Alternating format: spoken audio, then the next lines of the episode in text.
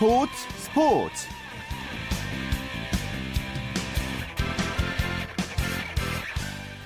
안녕하십니까. 토요일 스포츠 스포츠의 아나운서 최시중입니다.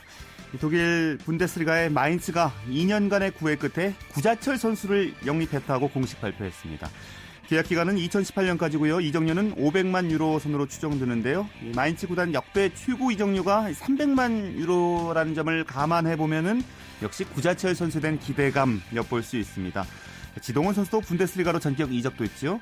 구자철과 지동원 이 두 선수 모두 실력을 인정받고요. 팀을 옮긴다는 것이 상당히 그 좋은 일인 것 같고요. 또 어떤 활약을 펼칠지도 기대가 됩니다. 자세한 축구 소식은 잠시 후에 전해드리겠습니다. 토요일에 함께하는 스포츠 스포츠 먼저 프로농구 소식부터 정리해보죠. 월간 누퀴의 조현일 기자와 함께하겠습니다. 조 기자 안녕하세요. 네 안녕하십니까. 어, LG가 오늘 삼성 누르고요. 아주 기분 좋은 승리를 챙겼어요. 네 LG가 아, 라이벌 삼성을 꺾고 공동 2위에 올랐습니다. 아, 창원 LG는 잠실 실내 체육관에서 열린 서울 삼성과의 원정 경기에서 90대 66으로 어, 크게 승리를 했습니다. 아, 오늘 승리로 23승 11패를 어, 기록하게 됐는데요. SK와 함께 공동 2위가 됐습니다. 아, 패한 삼성은 KCC의 반경기 뒤진 채 8위로 내려앉았습니다. 예. 자, 문태종 선수 하면 이제 4쿼터의 사나이로 알려져 있는데요. 네. 오늘은 3쿼터에도 실력 발을 제대로 했다면서요? 네, 문태종 선수가 이번에는 3쿼터에 어, 터지면서 일찍 퇴근했습니다.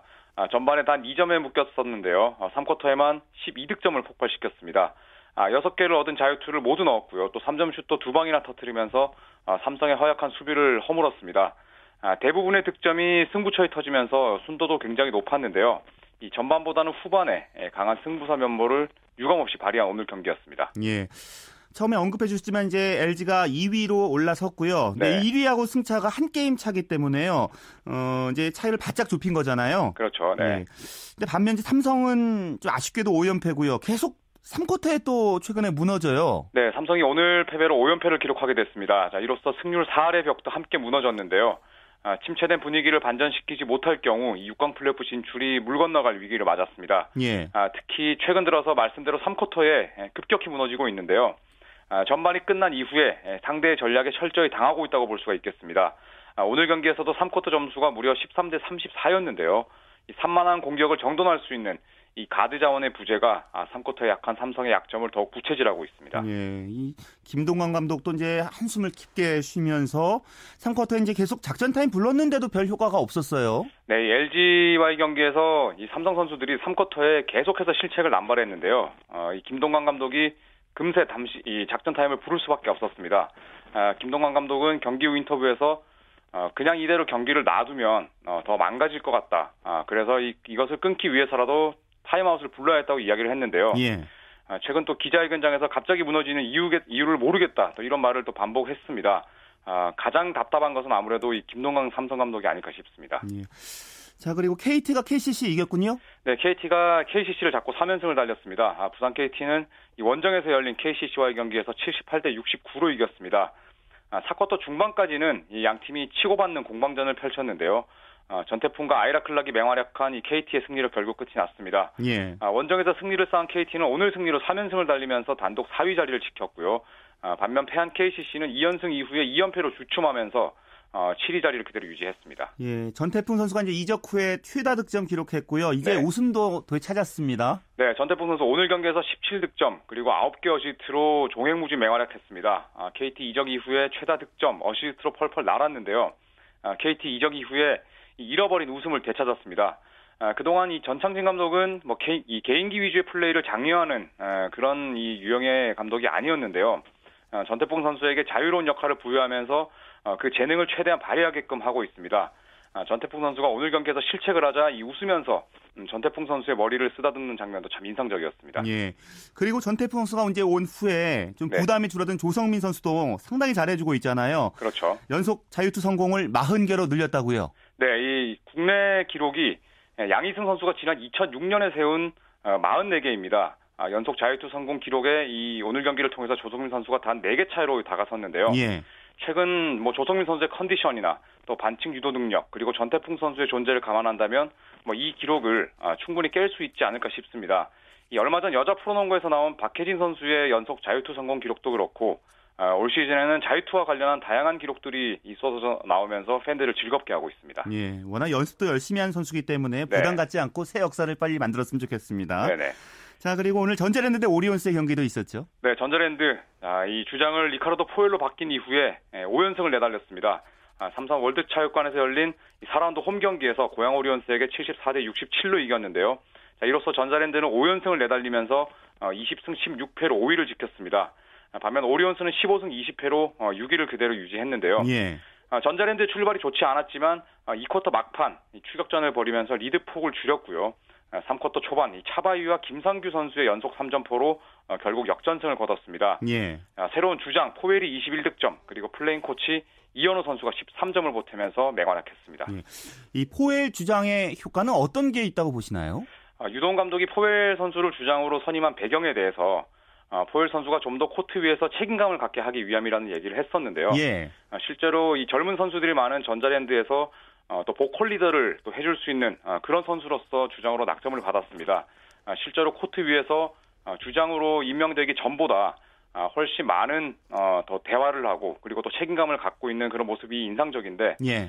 포웰로 주장을 바꾼 이후에 전자랜드 정말 거짓말처럼 5연승을 달리고 있습니다. 정말 감독의 한 수가 확실하게 통했습니다. 네, 그렇죠. 자, 그리고 여자 농구도 오늘 열렸죠. 네, 미리 보는 결승전에서 우리은행이 웃었습니다. 아, 선두를 달리고 있는 우리은행은 아, 안산 와동 실내체육관에서 벌어진 신한은행과의 원정 경기에서 80대 79로 이겼습니다. 자, 이로써 두 팀의 승차는 4경기로 벌어졌고요. 아, 이 치열했던 양 팀의 승부 경기 막판에 갈렸습니다. 아, 종료 38초 전 신한은행의 쉐키나 스트릭렌 선수가 아, 골밑 슈트에 이어서 이 추가 자유투까지 얻으면서 한 점 차로 역전했지만 예, 우리은행의 마지막 집중력이 더 매서웠거든요. 예. 이 오반칙 퇴장당한 노엘 퀸을 대신해서 코트를 밟은 이 사샤 굿렛 선수가 아, 공격 리바운드에서 골밑 슛을 넣었고 또 마지막 수비에 성공을 하면서 아, 우리은행이 짜릿한 한 점차 승리를 거둘 수 있었습니다. 예, 알겠습니다. 말씀 고맙습니다. 네, 감사합니다. 네, 프로농구 소식 월간 루키의 조현일 기자와 함께했고요. 이어서 프로배구 소식은 마이데일리의 강상 기자와 살펴보겠습니다. 안녕하십니까? 예, 안녕하세요. 오늘 뭐 프로배구는 출범 10주년 맞아서 팬들과 만남의 자리를 가졌잖아요.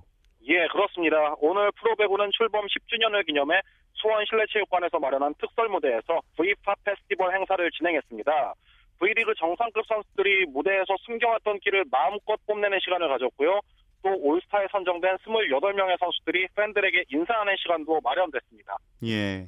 저도 그 연습하는 걸 화면을 봤었는데 워낙 예. 그, 그 외모도 그렇고요. 체격도 좋아서 뭐 상당히 잘했을 것 같은데 선수들 끼도 많아요. 아이돌 가수 버금가더라고요. 예, 저도 보고 참 깜짝 놀랐는데요. 선수들이 취침 시간과 식사 시간을 쪼개면서까지 연습을 굉장히 열심히 했다는 게 느껴졌습니다. 유니폼을 벗고 화려한 무대 의상을 입은 선수들은 팬들 앞에서 인기 가수들과 함께 다양한 끼를 선보였는데요. 예. 선착순 무료로 개방된 오늘 행사에 1,200여 명의 팬이 참석해 자리를 빛내기도 했습니다. 예. 워낙 현장 분위기가 뜨거웠기 때문에 저희가 스포츠 현장 통해서 그 현장 분위기를 좀 담아왔기 때문에 잠시 후에 그걸 느껴보기로 하고요. 자, 예. 올스타전 최다 득표 선수가 가려졌죠? 예, 그렇습니다. 올스타전 최다 득표자가 가려졌는데요.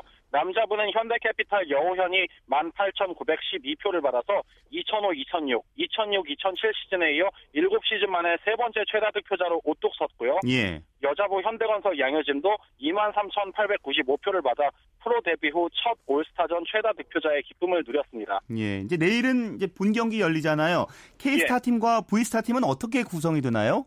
예, 내일 수원실내체육관에서 본 경기가 열리는데요. 먼저 K스타 팀에는 남자부 레오, 아가메즈, 에드가, 이선규, 윤봉호, 유광호, 여우현 그리고 지도부 추천 선수로 문성민, 김효환, 고희진, 권영민, 부용찬이 나섭니다. 예. 여자부에는 황현주, 김희진, 바실레바, 양효진, 김혜진, 염혜선, 남지현, 박정화 그리고 카리나, 정시영, 이호희, 한지연이 나서게 되고요. 예. B스타 팀에는 남자부 전광인, 마이클, 송명근, 신영석, 하경민, 이민규, 김주환 시온분이 서재덕, 진상원, 김광국, 정민수가 나서고 여자분은 한송이, 배띠, 백목화, 하주님, 장소연, 차이선, 김혜란, 조이스, 이소영, 배윤아, 한수지, 임명욱이 나서게 됩니다. 예. 이렇게 양팀 12명씩 총 많은 선수들이 나서게 되겠죠. 예, 예. 남녀가 함께 팀을 이루는 거네요? 그렇습니다. 내일 경기 1, 2세트는 여자 선수들의 맞대결로 진행이 되고요. 3, 4세트는 남자 선수들이 한판 승부를 벌이게 되는데요. 세트제가 아닌 총점제로 경기를 진행하게 됩니다. 예. 관전 포인트는 어디에 있을까요? 예, 아무래도 이벤트 게임인 올스타 경기이기 때문에 특별한 관전 포인트보다는 선수들이 얼마나 색다른 이벤트를 들고 나오는지가 기대가 되는데요. 예. 지난 2011-2012 시즌 현대캐피탈에서 뛴 델러스 수니아스가 팬에게 직접 서브를 주문하는 팬 서비스로 많은 박수를 받았던 적도 있거든요. 예, 예. 이번에는 참 어떤 다양한 팬 서비스가 나올지 저도 궁금하네요. 저도 기대가 되고요. 특히 올스타전 하면은 이제 빼놓을 수 없는 게 강서부 경연이잖아요. 네. 그 남녀부 각각 어떤 선수들이 나섭니까? 예, 남자분은 아르파드 마로티와 정지석, 고준용, 김효환, 안준찬, 송준호, 서재덕이 출전하고요. 예. 여자분은 베띠와 카리나, 한수지, 황현주, 정시영, 오지영이 대결에 나섭니다. 음, 작년엔 누가 우승했어요? 예, 지난 시즌에 남자분은 문성민이 시속 122km로 우승을 차지했는데 이번 대회에는 나오지 않게 되고요. 예. 여자분은 84km를 기록한 이소영이 우승했습니다. 또 관심을 모으는 게 여자분 오지영이 지난 2009-2010 시즌 시속 95km로 여자 최고 기록 기- 보유자이기 때문에 예. 더 관심이 갑니다. 아, 서브가 이제 여자부에서도 95kg가 나온다는 건 대단하네요. 네. 자, 이렇게 이제 즐거운 축제 자리가 끝나고 나면 다시 이제 경기가 시작될 텐데요. 이제 포스트 진출에 가까이 다가선 팀 저희가 좀 정리를 해 볼까요? 예, 올스타전이 끝나고 22일부터는 4라운드 후반기 경기가 시작이 됩니다. 남자부는 승점 40점인 현대캐피탈과 39점의 삼성화재, 32점의 우리카드가 1, 3위를 달리고 있는데요. 예. 이 세 팀은 포스트 시즌 진출에는 큰 무리가 없어 보입니다. 여자부는 혼전 양상입니다. 승점 38점의 기업은행과 35점의 GS칼텍스가 2강 굳히기에 들어간 상황이고요. 이 두 팀도 포스트 시즌 진출에는 큰 문제가 없어 보이네요. 예. 그래도 희망을 버릴 수 없는 팀들도 있잖아요. 예, 남자부 4위 대한항공은 3위와의 승점 차를 3점 이내로 줄여야 준 플레이오프 진출이 가능한데요. 예. 어제 삼성화재에서 강민웅과 전진용을 받고 황동일과 류윤식을 내주는 트레이드를 단행했습니다. 가장 약점이라고 지목됐던 세터를 보강해서 반전을 노리게 되겠고요. 예. 여자부는 승점 25점의 인삼공사, 24점의 도로공사가 3, 4위를 다투고 있습니다. 현대건설도 승점 18점으로 뒤쫓고 있지만 아직은 조금 멀어 보이는데요. 3위 한 자리를 놓고 어느 때보다 치열한 다툼이 예상됩니다. 예, 알겠습니다. 말씀 고맙습니다. 예, 감사합니다. 자, 프로 배구 소식 마이데일리의 강상 기자와 함께 했고요. 오늘 저희가 이 배구 소식 알아보면서 함께 얘기했던 10주년 올스타전 전야제 이 V팝 페스티벌을 정수진 리포터가 다녀왔는데요. 그 현장 분위기 함께 느껴보시죠. 네, 저는 수원 실내체육관에 나와 있는데요. 오늘 V리그 배구 선수들이 배구공 대신에 마이크를 잡고 운동복 대신에 화려한 무대복을 입었습니다. 바로 팬들을 위한 무대를 위해서인데요. 한국 배구연맹이 내일 열리는 올스타전의 전야제 성격으로 V리그 10주년 기념 팬과 함께하는 V팝 페스티벌을 열었습니다. 그 현장을 지금부터 안내합니다. 스포츠 스포츠 청취자분들 저는 한국 배구연맹 홍보 담당 장경민이라고 합니다. 저희가 내일 19일 날이 올스타전인데 오늘 전야제 형식으로 저희 프로배구 선수들이랑 가수분들이랑 콜라보레이션 이렇게 콘서트로 꾸민 무대들입니다. 저희가 2005년도에 프로 출범을 해가지고 올해가 10번째 시즌을 맞는 해여가지고요. 그동안 10년 동안 받았던 이 팬들의 사랑들을 좀 보답하기 위해서 배구 선수들이 사실 춤 노래 좀 어색하잖아요. 그럼에도 불구하고 선수들이 정말 열심히 팬들한테 뭔가 좀 재미를 선사하겠다 그런 마음으로 정말 열심히 해줘서 정말 저희 입장으로서는 참 감사합니다. V리그 10주년 V팝 페스티벌 본격적으로 시작하겠습니다. 배구의 여왕인 그녀가 오늘 아주 어, 파격적인 무대를 준비했다고 하는데요. 섹시 퀸의 무대입니다.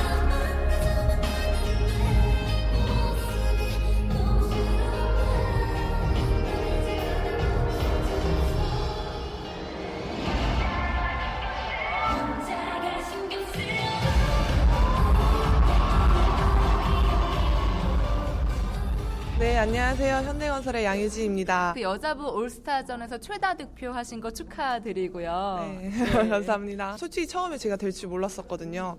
뽑히고 나서 많이 좀 놀랬었고요. 좀 기분 좋게 즐기고 있어요. 오늘 어떤 무대 선보일 예정이세요? 저희는 크레용팝의 빠빠빠 춤을 하게 됐는데요. 솔직히 연습을 저희가 지금 시즌 중이라서 많이는 못했지만 잘 하진 못하더라도 열심히 하는 모습을 보여주자 뭐 이런 뜻에서 지금 준비하고 있어요. 팬분들한테도 좀더 저 자신을 어필할 수도 있고 그리고 이때까지 응원 많이 해주신 팬분들께 좀 이런 것도 보여드려야 좀 더 좋아하실 것 같아요. 네, 러시앤캐시 배구단의 레프트 송명근입니다. 네, 반갑습니다. 네, 안녕하세요. 늘 그 경기복만 입는 걸 보다가 오늘은 형광 분홍색 반짝이 옷 트로트 느낌이 나죠? 음, 그리고 이렇게 노란색 보타이를 이렇게 메고 계시는데 본인의 모습이 어떻게 어색하진 않으세요? 많이 어색해요 지금. 네. 저 같은 팀의 배홍희 선수와 임창정의 문을 여시오라는 곡을 선보이게 됐습니다. 여보세요 이런 이런 게 이런 노래예요. 어 시즌 내내 많이 응원해 주시는 팬들을 위해서 이런 자리가 있어서 그리고 저한테 이런 기회가 와서 더 기분이 좋고요. 공연 때 잘 해서 팬분들을 기쁘게 할 수 있으면은 더 좋겠습니다. 팬분들께서 뽑아주셔서 올스타전에도 나가게 되는데요. 처음인 만큼 더 영광스럽게 생각하고 있습니다. 네, 섹시 댄스와 코믹 댄스를 만나봤다면 이번에는 열정의 rock spirit을 rock spirit. 차례입니다. 네.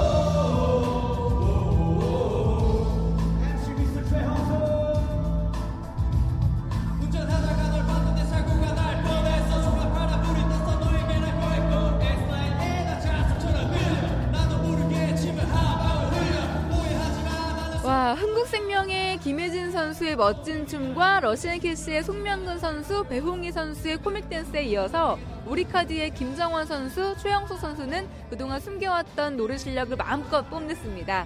이 배구 선수들이 이 프로 못지않은 춤과 노래 실력으로 1,400여 명의 팬들을 사로잡았는데요. 우리 V리그 팬들의 이야기 함께 들어보시죠.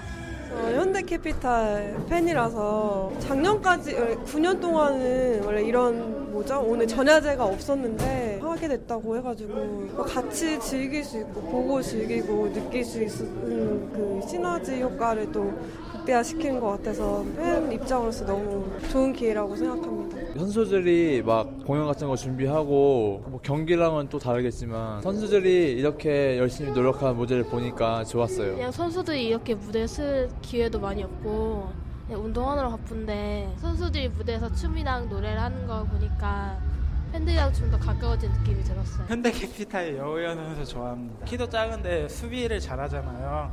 그래서 그런 매력 때문에 좀 팬이 됐었어요. 선수들도 이제 배구할 때 빼고 다른 거 이제 끼 같은 게 있다 그런 거 이제 보여주려고 저도 기분 좋고 임태진 감독님 원래 팬이었고요. 그래서 저도 이런 거 처음 참석해봤는데요. 기분이 좀 색다른 것 같아요. 네, 오늘 V파 페스티벌을 성황리에 마쳤고요. 내일 오후 1시에 오늘과 같은 장소인 이 수원 실내체육관에서 올스타전이 펼쳐집니다. 네, 지금까지 V파 페스티벌 전해드렸고요. 저는 정수진이었습니다.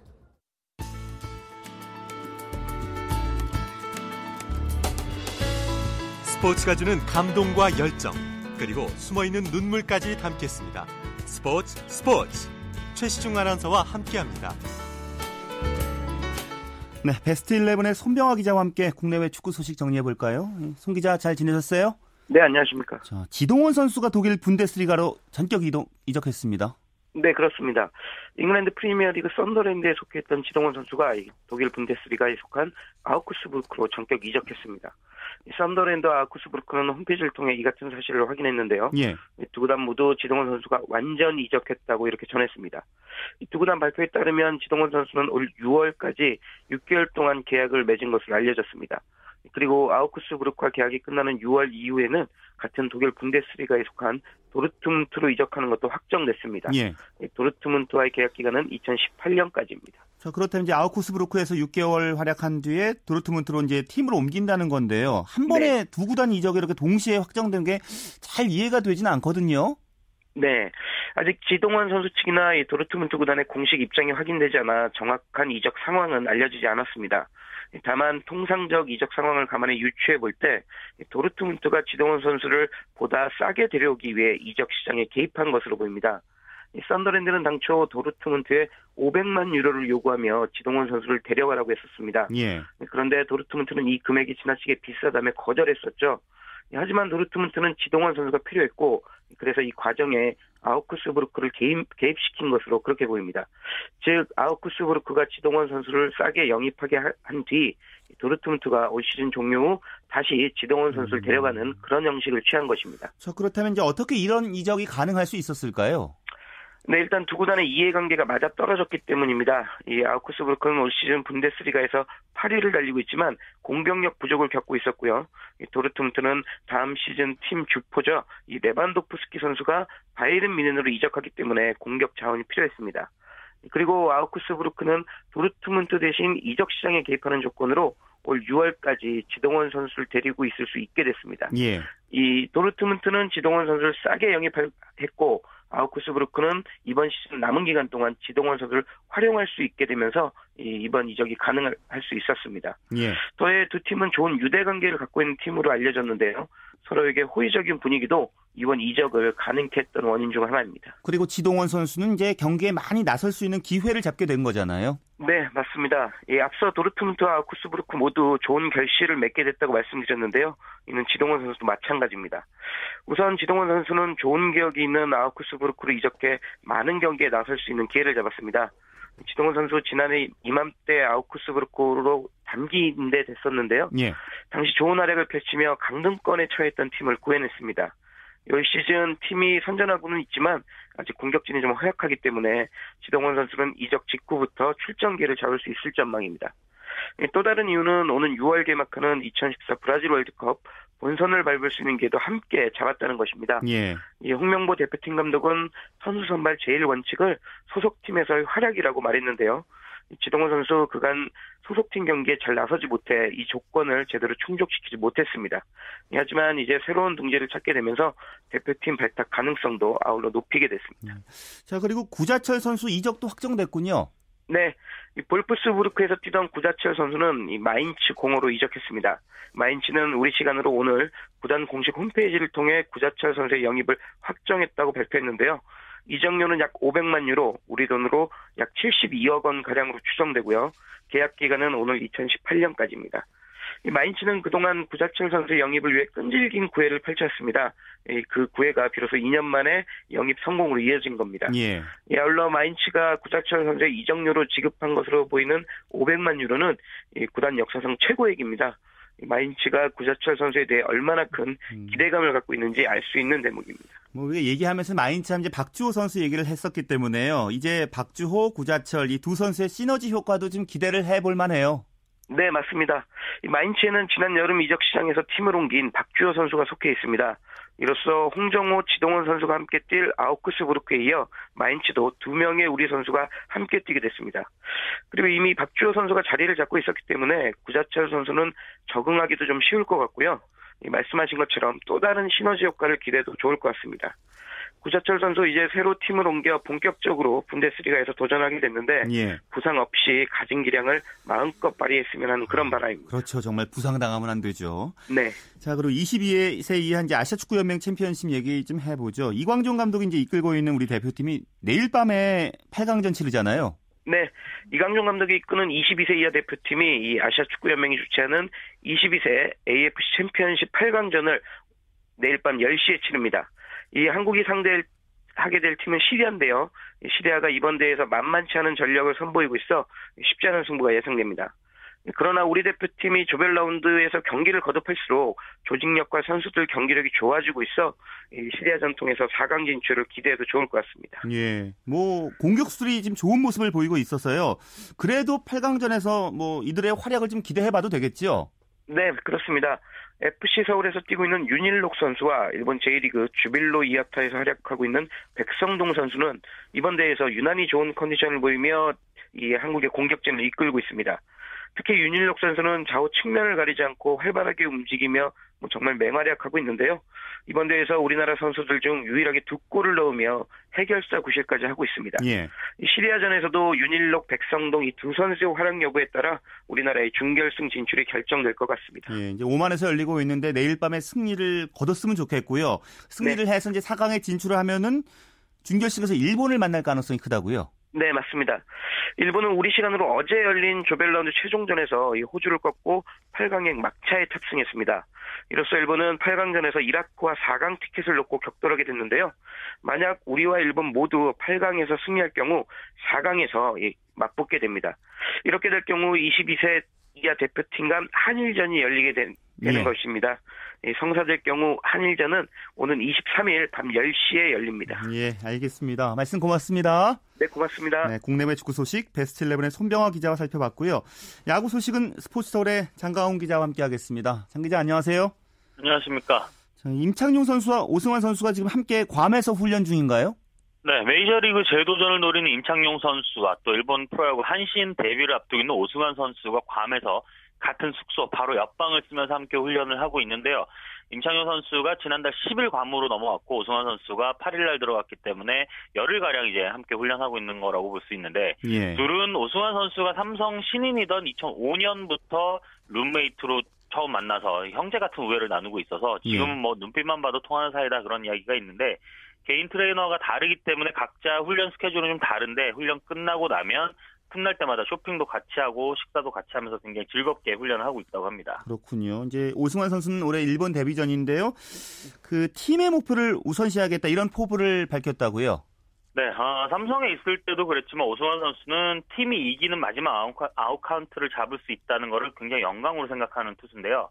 선발 투수와 또 본인 앞에 등판하는 이른바 불펜 필승조, 또 수비의 도움, 타선의 득점 지원이 승리할 수 있는 요건을 만들어 놓으면은 마지막을 장식하는 역할을 자기에게 맡겨주기 때문에 이 동료들의 노력을 헛되게 만들지 않기 위해서 최선을 다해서 공을 던진다 그런 이야기를 굉장히 많이 하거든요. 예. 국내 프로야구에서 9시즌 동안 200세이브 이상을 따낸 베테랑 선수이기 때문에 국내에 있을 때와 똑같이 일본에서도 던지겠다 그런 다짐을 했고 예. 팀 동료들의 노력을 지키는데 최선을 다하다 보면 기록은 자연스럽게 따라온다라는 음. 이야기를 했습니다. 오승환 선수가 데뷔전 일정이 지금 나왔어요? 네, 일단 일본 언론이 오늘 이제 일제히 오승환 선수의 한신 데뷔전을 내달 25일 기노자 구장에서 열릴 LG와의 연습 경기가 될 것이라고 보도를 했는데 예. 뭐 확정됐다고 보긴 좀 어, 려운 부분이 이 와다 감독이 오승환 선수가 오키나와에서 한번 던져보고 난 뒤에 시범 경기를 뛰고 싶다라고 이야기를 해서 LG전 무렵에 등판시킬 예정이다라고 말을 했는데 예. 아, 한신의 스프링 캠프가 막바지 접어든 시점에 1이닝 정도 실전 감각을 조율하는 차원에서 등판을 할 거라는 예상이 나오고 있습니다. 오승환 선수가 24일쯤에 오키나와로 넘어갈 예정이기 때문에 예. 이 당일 컨디션에 따라서 한두 경기 미뤄질 수도 있다는 게 현지 관측입니다. 꼭 LG와의 경기를 뭐 데뷔전을 잡은 건 큰 의미는 없다고 봐야 되나요? 의미가 있을까요? 어, 그래도 이 주축 투수들, 특히 리그에 새로 합류한 신인이나 외국인 투수는 이 전력 분석 시스템이 워낙 발달해 있는 일본이기 때문에 예. 웬만하면 좀 숨기는 게 관행처럼 좀 이어지고 있거든요. 예. 또 지난해 이 칸노 토시유키라는 신인 선수, 요미우리 선수인데 이 선수에 대한 전력 분석을 못해서 중요한 경기에서 발목이 잡히면서 이제 1위 탈환을 놓쳤는데 오승환 선수가 마무리 투수이기 때문에 오승환을 잘 알고 있는 국내 프로팀 더군다나 지난해 삼성하고 선두 싸움을 했던 LG전에 등판을 시키면 오승환 선수의 장단점을 조금 더 면밀히 파악해 볼 수 있거든요. 그런 예. 이 양날의 검을 같이 쥐고 흔드는 게 아닌가 그런 생각이 드는데 그렇군요. 네, 그리고 또 이제 마무리 부재로 한신이 어려움을 겪었기 때문에 예, 예. 뭐 만반의 준비를 하고 있는 것 같습니다. 또 임창용 선수와 친분이 워낙 두텁기 때문에 또 선배잖아요. 일본 진출. 그렇기 때문에 네. 일본 타자 공략하는 법도 좀 제대로 듣겠네요.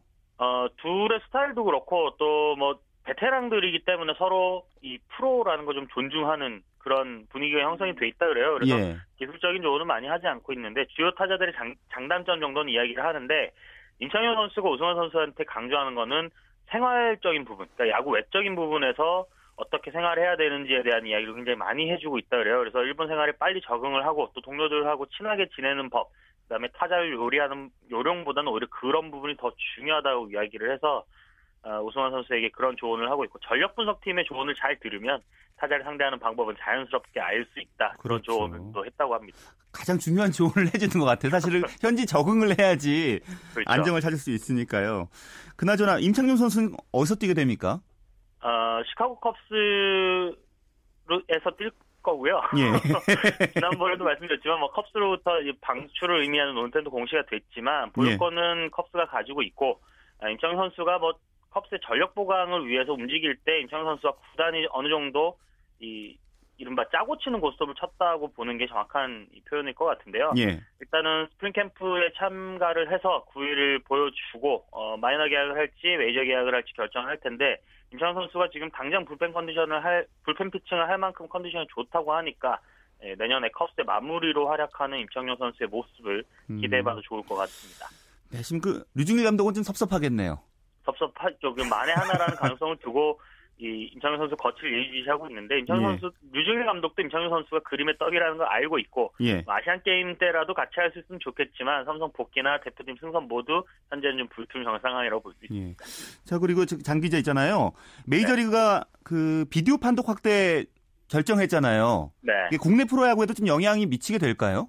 어, 일단 KBO 쪽에서는 지금 시스템 마련이 안 돼 있다라는 이야기를 하고 있는데 메이저리그는 이 비디오 판독 도입하기 위해서 이 뭐 장비, 그러니까 카메라 장비라든지 심판 배정 같은 것들 다 이미 구축해 놓은 상태거든요. 카메라 12대씩 각 구장에 다 설치를 해 놓고 뉴욕에 있는 메이저리그 비디오 판독 본부에서 심판들과 같이 이 화면을 보고 결정하는데 지금 우리나라는 중계 화면에 이 의존을 해야 되는 시스템이기 때문에 예. 아직은 조금 시기상조다라는 이야기고 또 하나는 메이저리그도 일단 장비 돈 들여서 만들어 놨기 때문에 한번 해보자라는 의미로 지금 비디오 판독 확대를 결정해서 해보고 이 실효성이 좀 약하다 그러면 다시 어, 환원시킨다 그런 이야기들도 나오고 있는데 그런 과정들을 다 지켜본 이후에 KBO에서도 우리나라 실정에 맞는 국내 프로야구 실정에 맞는 어, 비디오 판독 확대를 결정하겠다라는 입장입니다. 예, 알겠습니다. 오늘 말씀 잘 들었습니다. 네, 고맙습니다. 네, 국내외 야구 소식 스포츠설의 장가온 기자와 함께했습니다.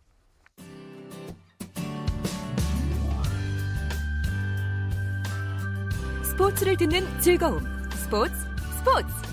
최시중 아나운서와 함께합니다. 네, 스포츠 스포츠에도 재밌는 코너입니다. 스포츠 라이벌의 세계인데요. 한겨레 신문 김동훈 기자와 함께하겠습니다. 어서 오세요. 예, 안녕하세요. 오늘 또 어떤 라이벌 소개해 주시겠습니까? 예, 지난번 김연아와 아사다마오 선수를 소개해 드렸는데요. 예. 어, 이어서 소치 동계올림픽을 앞두고 관심을 모으고 있는 또 다른 선수죠. 이상화 선수하고 독일의 예니 볼프를 소개해 드리겠습니다. 이상화 선수는 다들 아시겠고요. 예. 그 독일의 예니 볼프 선수는 어떤 선수인지 좀 궁금하거든요. 예, 한마디로 이상화 선수가 나타나기 이전에 여자 스피드 스케이팅 단거리 최강자 자리를 누리던 선수입니다. 79년생이니까 이상화 선수보다 10살이나 많은데 예. 원조 기록 제조기라고 할 수 있습니다. 2006년부터 2011년까지 월드컵 500m에서 6년 연속 종합 우승을 차지했고요. 이상화 선수가 깨기 전까지 500m 세계 기록을 보유하고 있던 그런 아, 선수입니다. 이렇게 훌륭한 기록을 갖고 있는 선수인데 볼프 선수는 유독 올림픽 금메달과는 좀 인연이 없었나 보군요. 예, 그렇습니다. 이 볼프 선수가 2002년 솔트레이크 시티 동계 올림픽 때 처음 올림픽에 나갔었는데 어, 이, 그래서 이제 이번에 네 번째 소치 올림픽이 네 번째 올림픽 출전이 됩니다. 예. 이 처음 출전했던 솔트레이크 시티에서 10위, 2006년 토리노 올림픽에서 6위, 또 가장 금메달 금메달이 유력, 유력시됐던 2010 밴쿠버 올림픽에서는 이상화 선수한테 밀리면서 은메달에 머물렀습니다. 그랬군요. 자, 두 선수를 좀 비교해 보죠. 두 선수 어린 시절은 어땠습니까? 예, 이상화 선수는 7살 때 스케이트를 처음 타기 시작했는데요.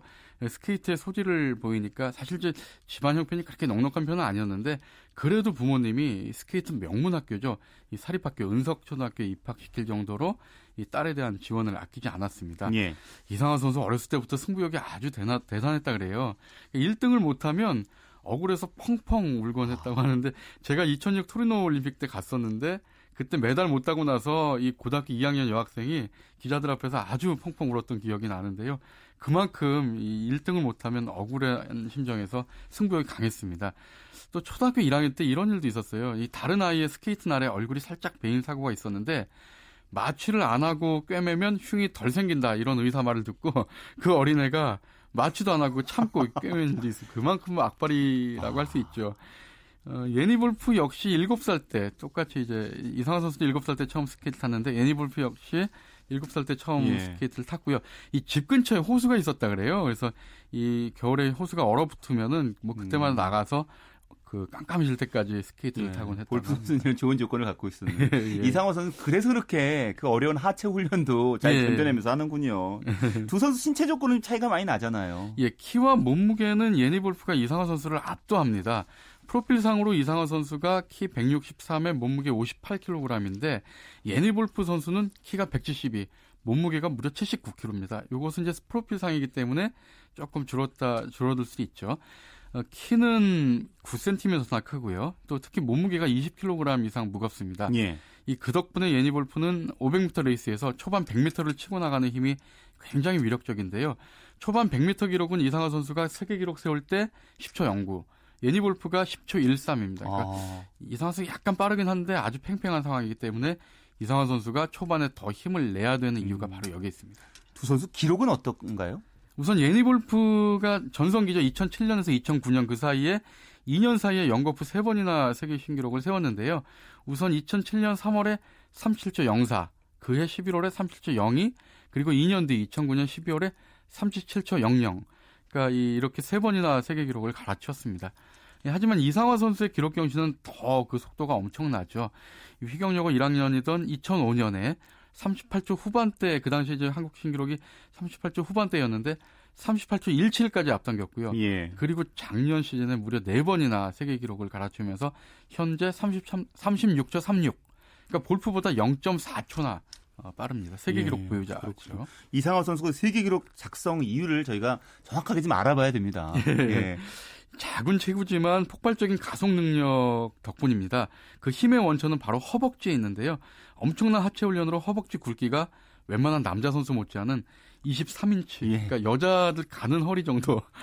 국제 빙상연맹 홈페이지에도 이상한 선수의 별명이 뭐라고 나왔냐면 꿀벅지라고 나와 있습니다. 오. 영문으로 G G U L B O K J I 이렇게 나와 있을 정도입니다. 예, 예. 이상한 선수가 첫 100m에서 500m 결승선까지 이 400m 구간의 스피드가 남자 선수 못지 않은데요. 이 허벅지 힘이죠.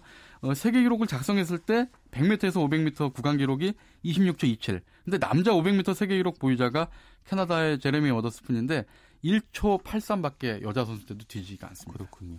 아무래도 이 선수는 약점이 스타트인 거였죠? 그렇, 그렇습니다. 아까도 말씀드렸지만 스타트에서는 이, 이 예니 볼프하고 100m 구간까지는 별로 차이가 없는데 그래서 이상화 선수가 스타트 능력을 보완하는 훈련을 계속했습니다. 어, 소치의 빙질이 좀 미국이나 캐나다만큼 좋지 않기 때문에 이 세계 기록 작성은 좀 어렵거든요. 예. 하지만 이 스타트만 좋다면 이 올림픽 기록은 가능합니다. 37초 30인데 이 기록은 뭐 올림픽 기록은 좀 경신이 가능해 보이지 않을까 생각이 그래도 볼프 선수도 훌륭한 선수인 게 예. 밴쿠버 올림픽에서 이제 지고 나서 예. 패배를 깨끗하게 인정했어요. 그렇습니다. 이 당시 그 볼프 선수는 올림픽 직전에 밴쿠버 올림픽 직전에 월드컵에서 세계 신기록까지 작성하고 최상의 컨디션을 유지했었거든요. 반면에 이상화 선수는 발목 부상 중이었는데 이상화 선수가 볼프를 이겼지 않습니까? 그렇죠. 이것이 세계 빙상계 최대 이변이었습니다. 그 이런 그 볼프 선수가 억울하기도 하겠죠. 근데 경기가 끝나고 나서 뭐라고 그랬냐면 이상화의 금메달에 특별히 놀라지 않았다. 나는 아 그는 음. 열심히 훈련하는 선수이기 때문이다. 이상화가 금메달리스트, 나는 은메달리스트다. 아. 이상화 선수는 기량이 매우 향상됐다. 이렇게 얘기를 했습니다. 이 멋진 두 선수가 이제 소치 올림픽에서 금메달을 다투겠네요. 예, 그렇습니다. 예. 유독 이 볼프 선수는 금메달과 인연이 없었기 때문에 꼭 따고 싶을 테고요. 그렇죠. 자, 이상화 선수도 이제 2연패 했으면 좋겠고요. 두 선수 멋진 대결도 기대해 보겠습니다. 고맙습니다. 예, 감사합니다. 네, 스포츠 라이벌의 세계 한겨레 신문 김동훈 기자와 함께했습니다. 자, 노승열 선수가 PGA 투어 휴매나 챌린지 2라운드에서 공동 16위에 올랐습니다. 1라운드에서 6위까지 올랐던 위창수 선수는요 다소 주춤했군요. 노승열 선수와 공동 16위에 올랐다고 합니다. 자, 스포츠 스포츠 오늘 준비한 소식은 여기까지입니다. 어, 내일도 풍성하고 재미있는 스포츠 소식으로 찾아뵙겠습니다. 함께해 주신 청취자 여러분 고맙습니다. 지금까지 스포츠 스포츠 전 아나운서 최시중이었습니다.